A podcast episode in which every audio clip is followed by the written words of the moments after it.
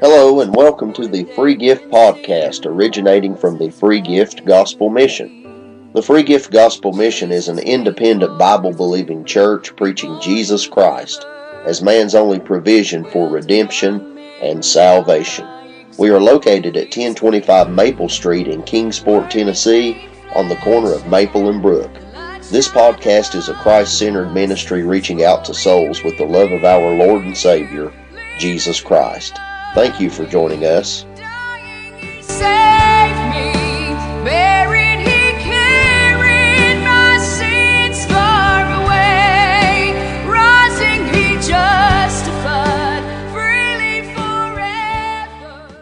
Hello, everyone. Pastor Vern here, and what I would like to do tonight is to take a look at a book that I read several years ago. It's called The Holiness of God by R.C. Sproul.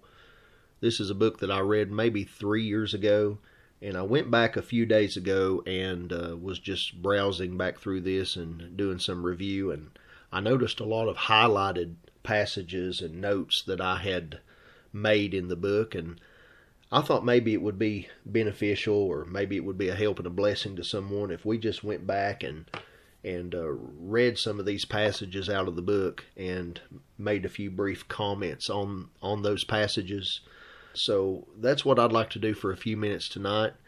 Let's just get right into this. The first one is on page number 11 in the book The Holiness of God by R.C. Sproul. And here's what it says it says, The Bible says, In the beginning, God. The God we worship is the God who has always been. He alone can create beings because He alone has the power of being. He is not nothing, He is not chance, He is pure being, the one who has the power to be all by himself. He alone is eternal. He alone has power over death. He alone can call worlds into being by fiat, by the power of his command. Such power is staggering, awesome. It is deserving of respect and humble adoration. So, what we have here is a statement of the eternality and the power of God. He's not just some little g God who just showed up one day who just wandered along and we took him in and set him up on a pedestal and made a god out of him. No, he's the eternal, all powerful, and only true and living God. He's the only God worthy of our praise and worship. He's the God of purpose. He's the God who upholds all things by the word of his power. He's the one who breathed into man's nostrils the breath of life and man became a living soul. That's why we're here. We're here because he created us and gave us life. We didn't get here on our own. We were created by the eternal, all powerful, purposeful God. It's in Him that we live and move and have our being. On page 44 in The Holiness of God, it says In Otto's study of the human experience of the holy, he discovered that the clearest sensation that human beings have when they experience the holy is an overpowering and overwhelming sense of creatureliness that is, when we are aware of the presence of God, we become most aware of ourselves as creatures. When we meet the Absolute, we know immediately that we are not absolute. When we meet the infinite, we become acutely conscious that we are finite. When we meet the eternal, we know we are temporal. To meet God is a powerful study in contrast. One thing that we need to always remember, friends, is that He's God and we're not. He's the potter and we're only the clay. It's a grave mistake for a man or a woman to live their lives willfully blinded to their own finitude. We were created by God for His glory. We were put on this earth by God for His glory. Our lives should be about Him, about the eternal one. Nothing else is going to last, therefore, nothing else will ultimately matter. Tom Brady's seven Super Bowl rings will not ultimately matter they're not going to amount to anything in eternity. Michael Jordan and Kobe Bryant, Le- LeBron James, and all of their NBA championships, they're not going to matter in eternity. No earthly trinket will ever be able to influence God. He's holy, and we need to worship Him in the beauty of His holiness. And uh, on uh, page 58, it says this as we just move right along here. It says people have an appreciation for moral excellence as long as it is removed a safe distance from them. the Jews honored the prophets from a distance, the world honors Christ from a distance. And I've certainly noticed this attitude. It's the attitude that says, I don't mind Jesus as long as he doesn't get too close. Just keep Jesus over there away from me, and me and Jesus will get along just fine. They want to keep Jesus in neutral territory, but there is no neutral territory. It all belongs to God. You see, we're either for Christ or we're against Christ. To try to keep Jesus at a distance is to be against him. And one reason people would like to try to keep Jesus off at a distance is because they are convicted by the truth. They want to pick and choose the things that they consider to be moral excellence. And as long as Jesus lines up with their definition of morality, they don't have a problem with that. But as soon as Jesus cuts against their grain and he says, Nothing you do with any other motivation than for my glory will ever be good, it's then and there that they'll part ways with Jesus and suppress the truth by their unrighteousness. But not the true believer. The true believer will strive to honor Jesus. The true believer will strive to obey Jesus. And they will submit themselves to his lordship and strive to do and say those things that bring him glory. On page 90 in the holiness of God, it says, For a good deed to pass the standard of God's goodness, it must flow out of a heart that loves God perfectly and loves our neighbor perfectly as well. Since none of us achieves that perfect love for God and our neighbor, all of our out, outwardly good deeds are tarnished. They carry the blemish of the imperfections of our inner motivations. The logic of the Bible is this since no one has a perfect heart, no one does a perfect deed. That quote right there represents a biblical truth that destroys the heretical doctrine of sinless perfectionism. You see, the sinless perfection crowd is always associating sin with things such as adultery and drunkenness and lying and cheating and stealing and cussing and so on. And make no mistake about it, all of those things are sin. That's definitely sin. But sin is much more than that. Sin is much more than just that active personal choice that we make. When a Bible believing Christian says that we could never be sinlessly perfect, we're not saying that we can't stop committing adultery or we can't stop getting drunk or we can't stop using foul language. Any person who lives a life that's characterized by these sins has not submitted themselves to the Lordship of Christ. They've shown no regard to bring glory to a holy God, and they need to be saved when you're saved, you're not going to be out here living in, living in adultery. You're not going to be out here cussing with every breath. You're not going to be out at the bars getting drunk. No. You see, you can choose to say no to all of that, but there is something that you cannot do, and that is to achieve a perfect love for God or a perfect love for your neighbor. When we fall short of God's perfect standard, guess what that's called? It's called sin. You see, you don't have to get drunk and, and cuss every breath to have sin. Every imperfect thought is sin. This is why we need the imputed righteousness of Christ. This is why we need the grace of God every waking moment of our lives. And I know that people who claim that we can be sinlessly perfect will often dispute this truth by citing places in the Bible where Jesus told uh, someone to go and sin no more, such as John chapter 5 and verse number 14 or John chapter 8 and verse number 11. And they'll say, well, Jesus would never command us to do something that we're unable to do. Therefore, the command would be to never commit another sin and to be perfect in every way. The problem with that belief is that it imagines Jesus himself to believe something about those people that contradicts his own revelation. Jesus never imagined that either of those people or anyone else would live the rest of their lives without sinning but it was right to expect that they would not be indulging in sin, and it is right to expect that they would not be wallowing in sin. You see, Jesus knew that they would never be able to love God perfectly. Jesus knew that they would never love their neighbor perfectly. He knew that they would never have a perfect heart and therefore never do a perfect deed. So the command to sin no more, as A.W. Pink said, that's a word for the conscience. Grace doesn't ignore the requirements of God's holiness. Sin no more is still the standard. That is still the standard that's set before us. And if you do sin, you could rest assured, if you're a child of God, God is going to chastise you, for the Lord chastens those that He loves.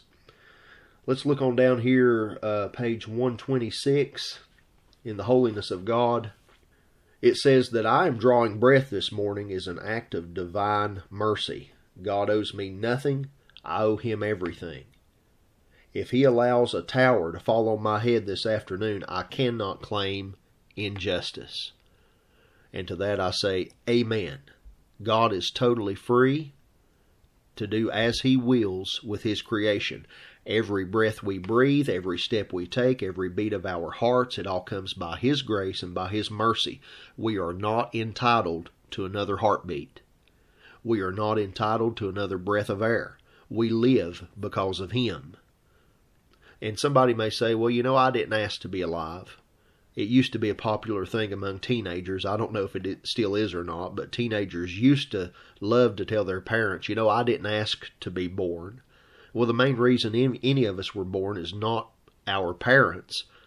We have life because God gave us life, and we better thank Him for the lives that He gave us and live our lives to bring Him glory and to honor Him.